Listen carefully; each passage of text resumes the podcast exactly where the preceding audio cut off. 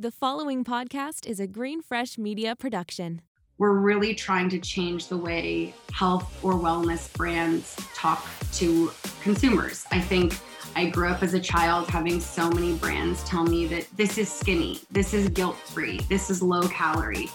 And it was really like capitalizing on insecurities to sell me something instead of showing me how good healthy food can make you feel. Born into the natural products industry, he's a serious social strategist who loves natural foods and has his pulse on everything the industry has to offer. Join Kyle on his journey navigating through the natural products industry, where he will be connecting you with brands, founders, retailers, influencers, industry leaders, and so much more to give you a behind the scenes look. Welcome to Time to Grow with your host, Kyle Marsham. Welcome back, everybody, to the Time to Grow show, where we take you behind the scenes of the fast paced natural products industry. Today, we have Stella, founder and CEO of Stellar Eats, an incredible line of baking products, all grain free, gluten free, dairy free, plant based, paleo friendly.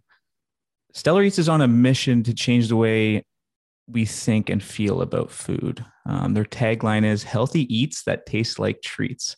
I really do love that the first time I read it. It's very catchy. Stella, welcome to the show. Um, how are you doing?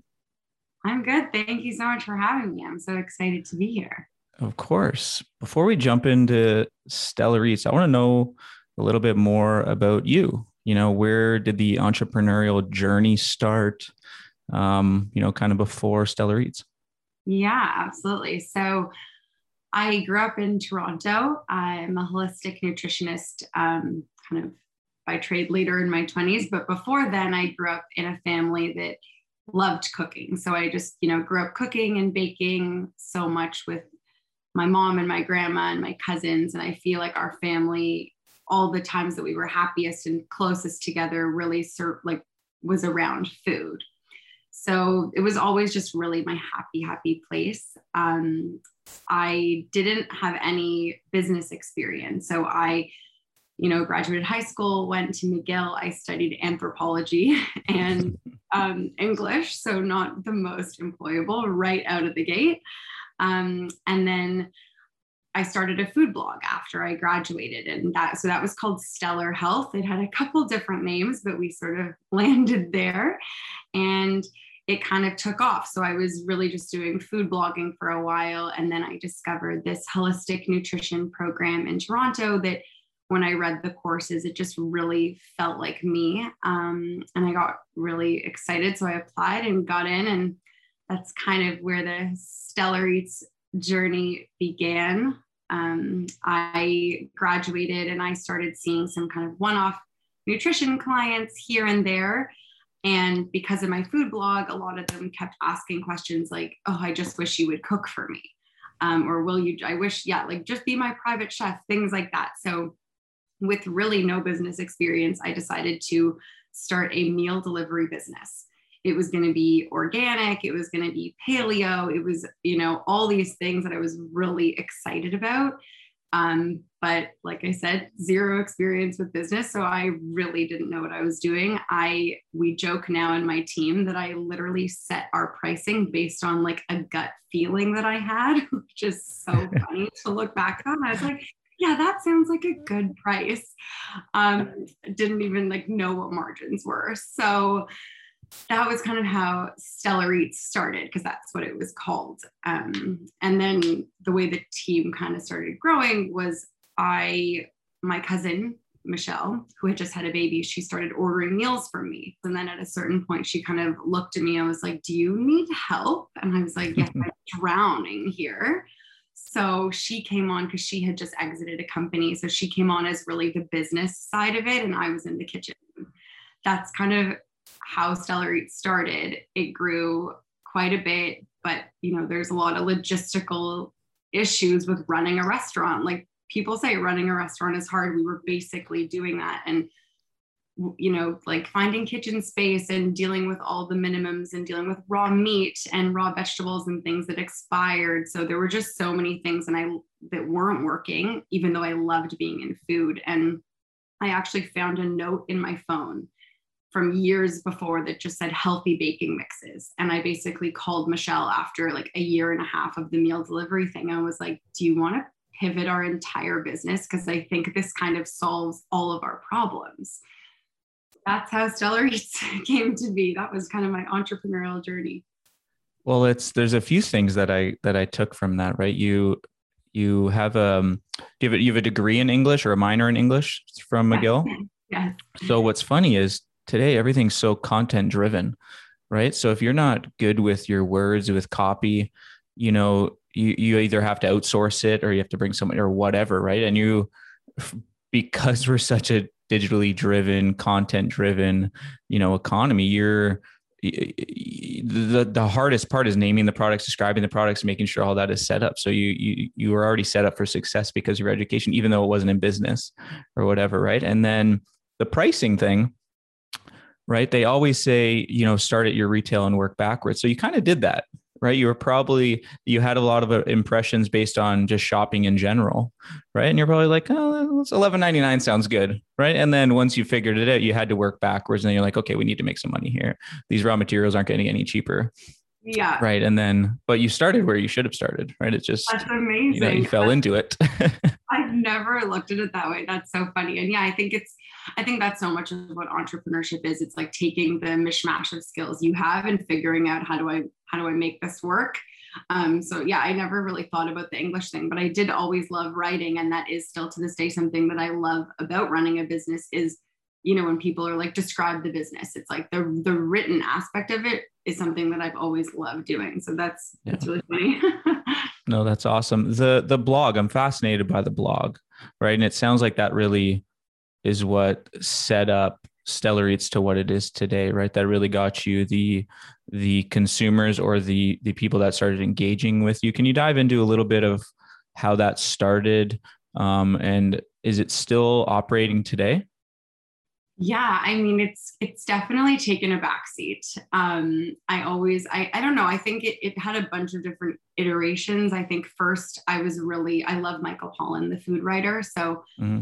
um, at first I was like, okay, I'm gonna kind of you know be like a food journalist and then it and then i also had recipes so it was a food blog where i would just post creative recipes a lot of which actually were kind of i guess looking back inspiration for stellar eats because i think my philosophy when it comes to healthy food has always been it should taste good like i'm not going to eat anything that tastes like cardboard i'm not eating you know sad chicken and broccoli every day i really want to eat I want to eat mac and cheese. I want to eat pizza. I want to eat all the good foods just made with, you know, some more like real food or natural ingredients.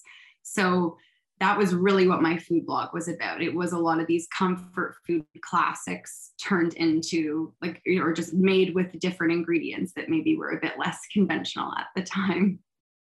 You you mentioned on your website and it that you, you're you're pretty much open about it that you struggled with disordered eating and that was a problem. And it's a, it's a problem with with many young women young men you know and it's more and more uh, a problem with mental health and everything like that right? There's so many underlying causes. But what role did that play in you know maybe you changing your career and then starting stellar eats? Because again i love the healthy treats healthy eats that taste like treats right? It's it really speaks volumes to what you're doing Thank you. And yeah, I am. I'm, I'm really open about this. I think that the discussion, I think it just should be more a part of the discussion because so many people I know have struggled with it. And you say, you know, what role did it play in the inception of Stellar Eats? I'm like, what role didn't it play?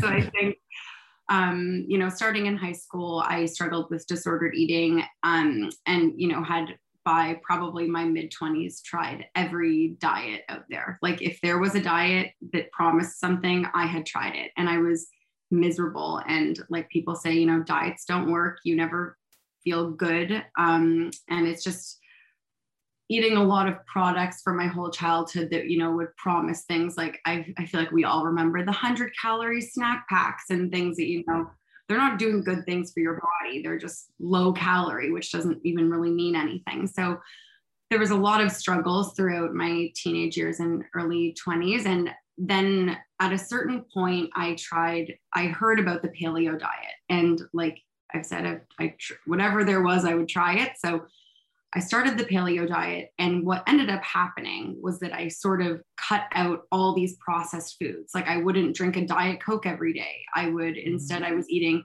basically a ton of vegetables, nuts and seeds, some animal protein, and healthy fats like avocado.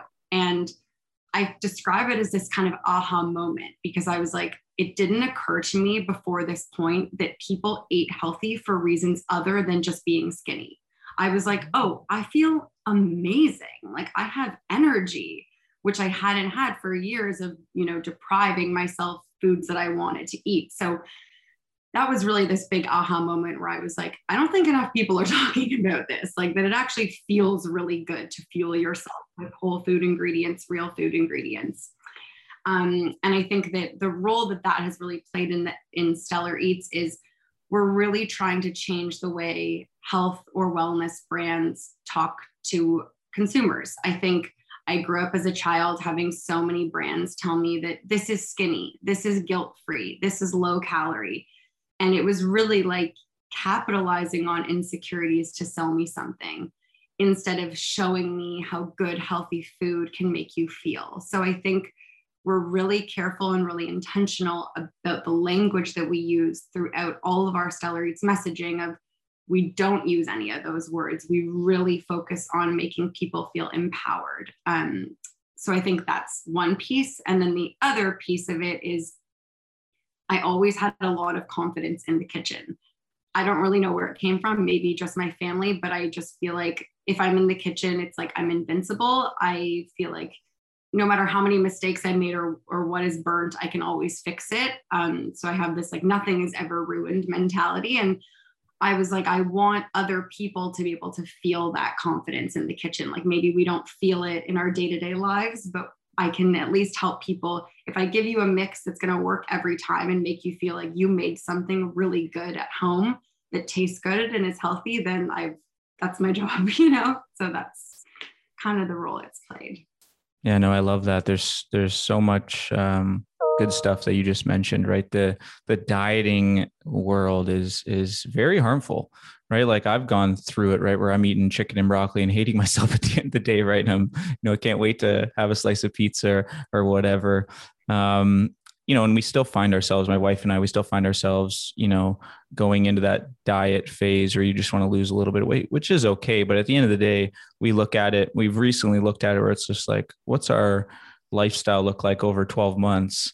And it's like we're always kind of just eating healthy and are aware of the foods we eat. But then it's, you know, like you said, how it makes you feel so much better. And then when you have like, you know, God forbid you have some McDonald's, right? And then you just, you do feel like crap after it though, right? And the more and more you have alcohol and processed foods, and then you switch back over to what your healthy lifestyle should be, you know, you do notice the benefits of just your mood, your, your overall health, your ability to work out more, your clarity in your head, right? And, and, you know, so you, you touched on a light, it's, it's a, a lot, it's a, it's a lifestyle and we have to, you know, remove those, the stigma of dieting right? And I think you're you're doing a good job with what you're doing. Thank you. To- and I, I totally know what you mean. I think diet, I think diet culture really likes to create this all or nothing mentality where it's like either you're eating pizza and cookies and McDonald's or you're like a green smoothie sipping goddess.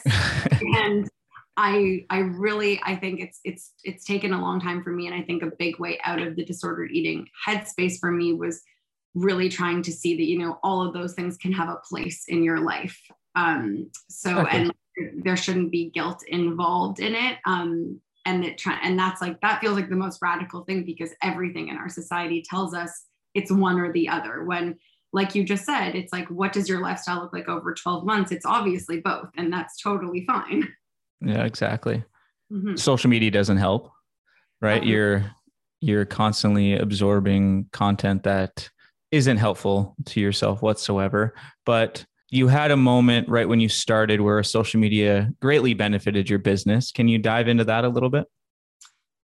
Yeah, I think um, we we got we got really like I mean a lot of hard work went into Stellar Eats, but I or sorry Stellar Health, the food blog, and that definitely helped kickstart the the first few customers we had and our loyal following for that. But I think really over time, what I've loved is seeing people discover it not through our social media, like word of mouth referrals or seeing us on shelves and seeing how the branding stands out. I think that's super cool to me. Um, I definitely have a love hate relationship with social media, like all of us do. I think yeah. it's it's just so easy to get sucked into the comparison trap, and it takes a lot of power to not let yourself go down that rabbit hole. Um, even when I, and it's like it's so funny because if it's not about you know body comparison, it can even be about business comparison. Yeah. Um, I'm sure I've I've seen you know brands that I see on Instagram and I'm like, oh, like we should be doing more of that, or like, why don't we do why don't we do that? Or like, you know, we have the time to edit really cool videos all the time. Whatever it is, it's like there's always gonna be someone doing it differently. And I think it's a it's definitely a constant struggle to not compare and to see that, you know, there's space for everyone. Yeah, totally. It's the the business one's funny, right? The the lifestyle and the, you know going back to the diets or whatever that's i feel like that's always been there but there seems to have been maybe it's just i'm getting targeted more for business stuff right but you see you know some brands that are just you know they're they're almost their own reality tv shows or you have people that are just really good at producing content and you do ask yourself you're like you know why can't i do that right and and i've had this discussion with so many brands and they're just like you know it's not us you know i don't want to do that every day it's very difficult right it's not easy for some people right but um, yeah, no, it is. It is definitely difficult, right? Startups experience the highs of highs and the lows of lows, right? It's it's a roller coaster of a ride. I've experienced it on the broker side and and in my own company today. Yeah. Can you share some of those experience? Maybe a really high point where you know you you know you sold and hit that target or you met someone cool or whatever it may be that really ignited that that fire and then maybe the lowest low of something that you're struggling with totally oh my goodness it is a roller coaster um, truly the highest highs and the lowest lows. Um, i think one of the okay so a high high would be i think um, when we were you know early 2021 we really were thinking about expanding into the usa um, we're canadian founded so we really were looking at what would that yeah what would that look like? And throughout all these conversations, we were really excited about Erewhon Market because I feel like everyone knows it from social media. Yeah. We sort of were like, okay, that's the the Kardashian shop there. like the holy grail, you know, like celebrity shopping there. Yeah. Like it feels like such a scene. So we were really, you know, we were kind of like, okay, one day, like that's our goal. And we got an email from Erewhon Market basically saying, Hey, we're interested in your products. Can we have some samples sent to us? And honestly, it was like my heart stopped. I thought we were being punked. Like I completely was like, someone knows that this is our goal and they're pranking us. So it turned out not to be a prank, which was unbelievable. So we sent them samples, and then all of a sudden we just get all these emails in our inbox going like, "This one's been approved. This product's been approved. This product's been approved." And wow. we were just watching them come in like jaws on the floor and you know no one knows who we are in the states. So we were like i think we have to go to la to for this launch. Like we have to go yeah. and sample cookies because no one's going to pull us off the shelves. But if they try the cookie i'm confident that they you know they will one day. So we went to la so i think that was just such a such a high it was so much fun and getting to travel with we i went with emma my uh, one of my co-founders and that was just the best. Um that's definitely a high um, and then a low, I feel like, I mean, I have lows every day, but I feel the um, one that really sticks out is when we were first starting out with Stellar Eats, we were hand mixing and pouring all the powder into bags. Oh we were, it was so insane. It was like, first of all, we were using a kitchen in off hours. So that means when the people who own the kitchen are done and they leave around 6 p.m., you get to go in, but sometimes it wouldn't be until about 8 p.m. So this was really early days. We didn't have um, storage at the kitchen. So basically, we had to go and like lug 50 pound bags of cocoa powder, almond flour, everything down this sketchy dark hallway at like 9 p.m., 10 p.m., 11 p.m into these kitchen spaces and then hand mix and hand pour all the powder into bags. and then we hand heat sealed them. So it just it was so inefficient. It took so much time and it was just so tedious. I keep I always say like food is just not meant to be mass produced by hand. So one day we sealed about 200 of our chocolate cake mix and I realized that we had a bunch of we were supposed to make a it was the batch was supposed to be 250 and we sealed mm-hmm. 200 bags and the powder was done. So we had 50 empty bags and i was like oh my god i forgot a crucial ingredient in the mix oh my gosh. So we had to, it was like midnight and we had to open every bag pour them all back out remix everything. It was just like we were laughing and crying the entire time. So it was fine. Like, I mean, it's so nice to be with a team that you love so much and that we can laugh at those things because obviously that moment when you realize you've made I made the mistake and I felt so terrible and they were just so kind about it and we all just laughed and restarted. those are the stories that'll be with you for life, right? When you look back on it, you're like, remember that time I forgot the ingredients? And they'll be like, yep, we did. Oh. We do. oh, yeah. There's also been a couple powder explosions, like when we were in the kitchen and we were using a big standing mixer and it was accidentally on a setting that was too high. So we had like a full batch of our biscuit mix in the mixer and I turned it on and it was just like a white cloud poof all over the kitchen it took us literally hours to clean. I feel like I'm making all these mistakes, which is funny. So a lot of a lot of the startup stories right are, are start out the exact same way. If you look at, you know, there's a few kombucha brands on podcasts that I've listened to. Um, Pita Chips is one that I just re- recently listened to, where they would did the same thing, where they went into a, a kitchen after hours to reduce um, costs, and then they were just like figuring it out on the fly you know, not knowing where they were going to get some ingredients from and and whatever. So, but th- those are the stories that make it so exciting. Oh yeah, for sure, for sure. And I think it is just so one of those things where if someone had told me all these stories and what it would take before I started, I never would have started. Like I think it was so good that I went in so naive with no business experience because every step along the way I was like, oh, I didn't even think about that. And then somehow manage. I don't know how. Yeah, then you got to start thinking about the operational side once you start scaling, getting distribution, hiring a broker, figuring out your margins so you start making money. And then once that's running smoothly, innovation, social media, right? It's a it's a beast that doesn't stop turning once you start it.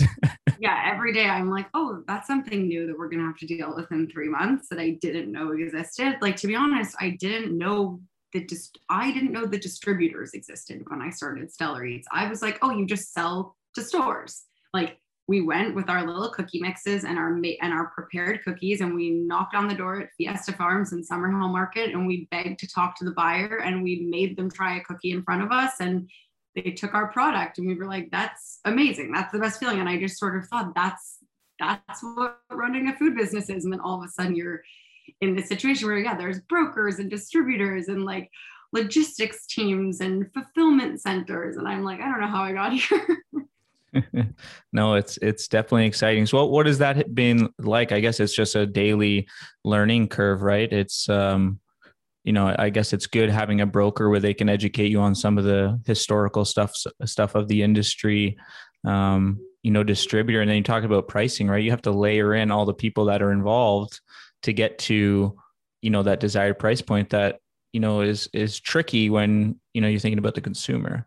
Totally. And that's where i have to give so much credit to my team um, michelle and emma. Well one michelle actually worked the company that she was at before that she started was an eco-friendly distribution company. So right she was really familiar with the distributor space which was so key in setting our pricing because early days when we went to set our pricing she knew the margins that we would need at some point in order to work with a distributor. So that was super helpful. And then, yeah, we're talking about, you know, low lows. I really feel like Emma is just, you know, my work wife. Like we talk all day, every day. And she was a friend of mine before. So we've been friends since high school. And it's just been, it's been awesome working together. And even though it's a roller coaster, I feel like it's just so nice to be surrounded by a team that is full of strong women that can be your sounding boards and you know people that you just love spending so much time with Yeah, one of the one of the things we see frequently on the Marsham brokerage side is is the price list, right? And not under understanding the distributor versus direct pricing model. Because as you scale your business, you're going to want to maybe eliminate the distributor and go direct for cost savings for margin, right? So you need to give them a cheaper price and then you give your direct customers a higher price. So then you have price parity in the market. So you don't have you know retailers that are you know going 9.99 and 12.99 and you know then the consumer's upset right yeah. so setting that up early is is extremely important the number of times where it's not is uh you know you can you can't even count it on your hand but um but no it's it's uh it's a fun journey at the same time it's extremely exciting do you want to go through Stellar Eats, the products. Um, you have a seasonal one that's available. Um, yeah. You know, maybe the pricing, some cool stuff you're doing for the holidays. If you want to uh, dive into the actual products. Yeah, for sure. So we launched with four products, which we uh, we developed, you know, in our home kitchens. um, it was the chocolate. We have a chocolate chip cookie mix, pizza dough mix, a biscuit and scone mix, and a cupcake mix and or cake, chocolate cake and cupcake. And the funny thing was that the biscuit mix, I feel like when we first launched with it, I was like, this is so random. But part of it was that we were really, really, really trying to make a bagel. And we were so yeah. determined. And we try, I cannot tell you, like, I think I've tested this bagel recipe. We keep, we go back to it every so often and we're like, okay, we're going to make it happen. And then it's 17 more tests and we're like i can never look at a bagel again. Like they just it's so hard to get the right texture. So that at a certain point the biscuit just kept coming out or the what we thought was a bagel kept coming out just tasting like a buttery biscuit. And we were like okay. At a certain point we are just like you know what? We're making a biscuit. Like we have the recipe down. So that's kind of how that one came to be. Then we launched fudge brownie and pancake. And the fudge brownie was really a labor of love during peak lockdown pandemic days. I think Emma and I made upwards of 50 brownies. There were points where both of our freezers were just packed with like batch, batch 30, batch 35, like so many different batches. Our partners were so sick of eating brownies. Um, and the, and then yeah, we launched with those. And then the next two we launched with were banana bread and double chocolate chip cookie. And I think the double chocolate chip cookie is really similar to our first one. The banana bread is super unique. Um, I think there was a lot of banana bread mixes out there that use a lot of, you know, like fake banana flavor. Mm-hmm. Um, so ours is kind of going along with that. We want people to feel empowered and confident in the kitchen. We actually get you to add fresh banana, like ma- you mash the banana in. So it's really just adding that step that makes people feel like, you know, this is real food that I can recognize, like it's not banana powder. Um, and then we just launched one of our most popular mixes ever. We launched it last year, super limited edition. It's our gingerbread cookie mix, and it's like kind of one of those like ginger molasses type cookies, like gooey on the inside, really nicely spiced. Um, but yeah, that one we we were making it ourselves last year, and we only like we know we made such a limited amount. So this year we knew how popular it was, so we think we're a bit better prepared for it to last longer than like two weeks. Um, but yeah, those are our nine products currently, and I think we have some more seasonal ones coming. Is that um, you know the the funnest thing for you is the product innovation side of it. I think that would be the funnest for me right? Just being creative and being like oh seeing something in the market or you know trying something. That's why traveling's so fun right? You see so many good ideas come out of traveling and it's just like okay we're baking this when we get home and you know this is our next product or whatever right? Totally totally. I love like i love developing the recipes it's definitely more fun when Emma and I do it together. Um, I think it's just nice to have someone to bounce ideas off of and to, you know, for us to be able to taste it and be like, okay, this is it or this is not it. Cause, you know, it's fun for the first few, but then if it's not working, then, you know, the 30th test gets a little bit tricky and you can de- there's definitely like there's lows in that process of you know we're like what are we even doing? Does this work at all? But I think overall it's it's really fun. We do enjoy it a lot. Which is your favorite product currently? Um, that's a good question. Maybe from the reason why you created it, taste, Um, yeah, maybe for a few different reasons. I think the banana bread is my favorite. Uh, The two, I think gingerbread cookies a hard one. Like it's just, I mean, it's so good and it's like a seasonal product. So I definitely love it when it's around. Yeah. Um, so gingerbread cookies definitely up there for me.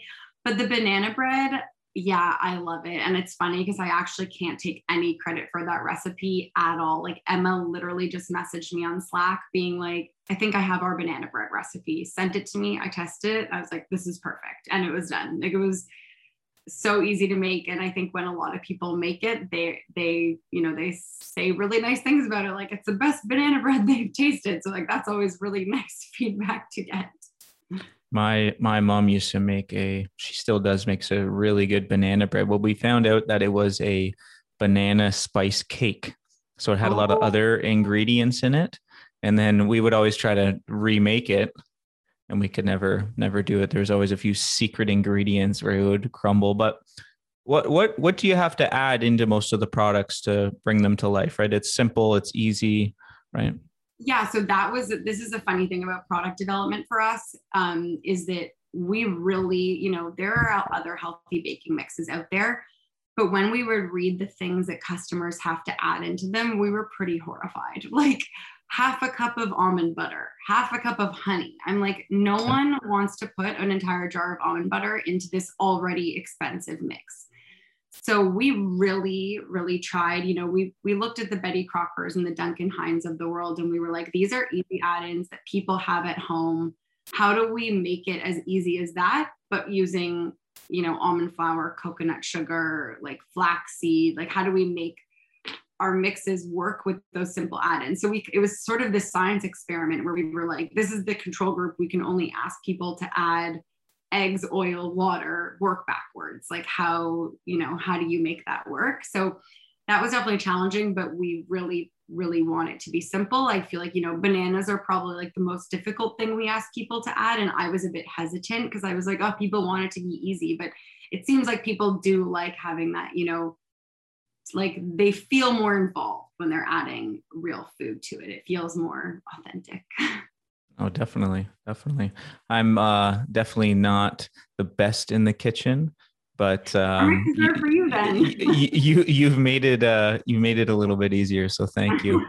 Where do you see Stellar Eats in the next three five years? Great question. I think um, I definitely see us with more products. Um, I really think I think we're we're interested in really sticking within this treats category, and you know what does it mean to redef- like redefining what it means to eat a treat made with real food ingredients. I think we're really in a position with our production now because we don't make them ourselves anymore. We outsource to a co-packer we're in a position where we're, you know, we have capacity to make a lot more, which is so exciting because what it means is now the challenge is really like selling the product and getting it Mhm. into more stores. So I'm hopeful that it, I'm hopeful that in like three to five years, Stellar Eats is in a lot of big grocery stores. It's super accessible. It's like, you know, a name that people know when they think of healthy baking mixes. Um, yeah, those would be my main goals. Oh, that's awesome. Do you have any exciting innovation or maybe product ideas that you can share? I know some people keep these things close to their heart, but where you might be leaning towards, or even do you envision Stellar Eats branching out of baking mis- mixes into different categories, perhaps? I don't think anything's out of the question in terms of branching out of baking mixes. I think the baking space has so much potential in it. Um, and it feels like, you know, sometimes feels like Bob's Red Mill really has a handle on all the natural baking. So I think there's definitely room for a little scrappy guy to get in there a bit. But um, so definitely baking for sure. Um, we have a new seasonal product coming out hopefully in the spring which i won't spoil but you know i'm always working on the bagel i think it's something that people would love i i'm even inspired now maybe i'm going to go back to the drawing board a bit Blue blueberry bagel; those are some of my favorites. oh blueberry bagel yeah we actually i'm wondering whether you use like freeze dried or dry or like dehydrated blueberries for that in a mix so lots of tests Yeah, it's um the baking category is definitely one that's that everyone has been watching lately. If there's anything that came out of COVID in a positive light, it was the baking category, right? And you say Bob's really controls the category, and they do. What COVID did was it opened the doors for new brands because their product was sold out, right? So then trial was a little bit more um, easy to easy to uh, develop, right? So it's uh, it's interesting. Now there's a lot more eyes on the baking category, right? So it's it's primed for a, a new brand, which is awesome. That's awesome. Yeah, I think there. I think you know, yeah, COVID was not a bad time to be in home baking. Um, mm-hmm. What everyone was doing. So I'm, I'm, you know, I'm, I'm grateful that our customers took a chance on us and we've built, you know, this loyal base. Um, and that I hope we help make their lockdowns a little sweeter. it's only the beginning outside of stellareats.com which if you're if you're listening go to stellareats.com buy some products get in the kitchen you'll have a blast and you'll have some fun and it will uh, taste amazing as well. But outside of that where can people find your products? People can find our products. So we have a store locator on the site where you can check out. We're in over 100 retailers. So hopefully one near you. You can also follow along with us on instagram stellar.eats um, where we post, you know, new retailers and any new product launches. And especially if you're signed up for our email list, you'll get, you know, exclusive discount codes and all that good stuff. Head over to Natura Market too. They just launched on Natura yes. Market. Go check them out. That's an exciting one. I was a part of it, so that was super exciting. So head over to Natura and check them out. Uh, thank you. In terms of where they can find you, where's the best place they want to get some advice or just to chit chat, LinkedIn, social, where's the best place? Yeah, so I'm I'm really passionate about talking to entrepreneurs, especially I feel like there's a lot of women in the food space like me who went to nutrition school and maybe don't have a business background and don't know where to start and I always like to say if I could do this, literally anyone can do this. So I love having conversations with women like that. You can reach out to me on stellar.health. That's my Instagram. That's probably the best way. Awesome. Well, thank you so much for being on the show. I think, you know, at the end of the day, it's time to grow, right? It's to drop little snippets to help really, to help people really just have that moment of, of, of opportunity to grow personally and in business or whatever. And I think you dropped a lot of helpful um, helpful business knowledge and experience. So I really appreciate you coming on the show. Um, for the audience, um, thank you for listening, and don't forget it's always time to grow.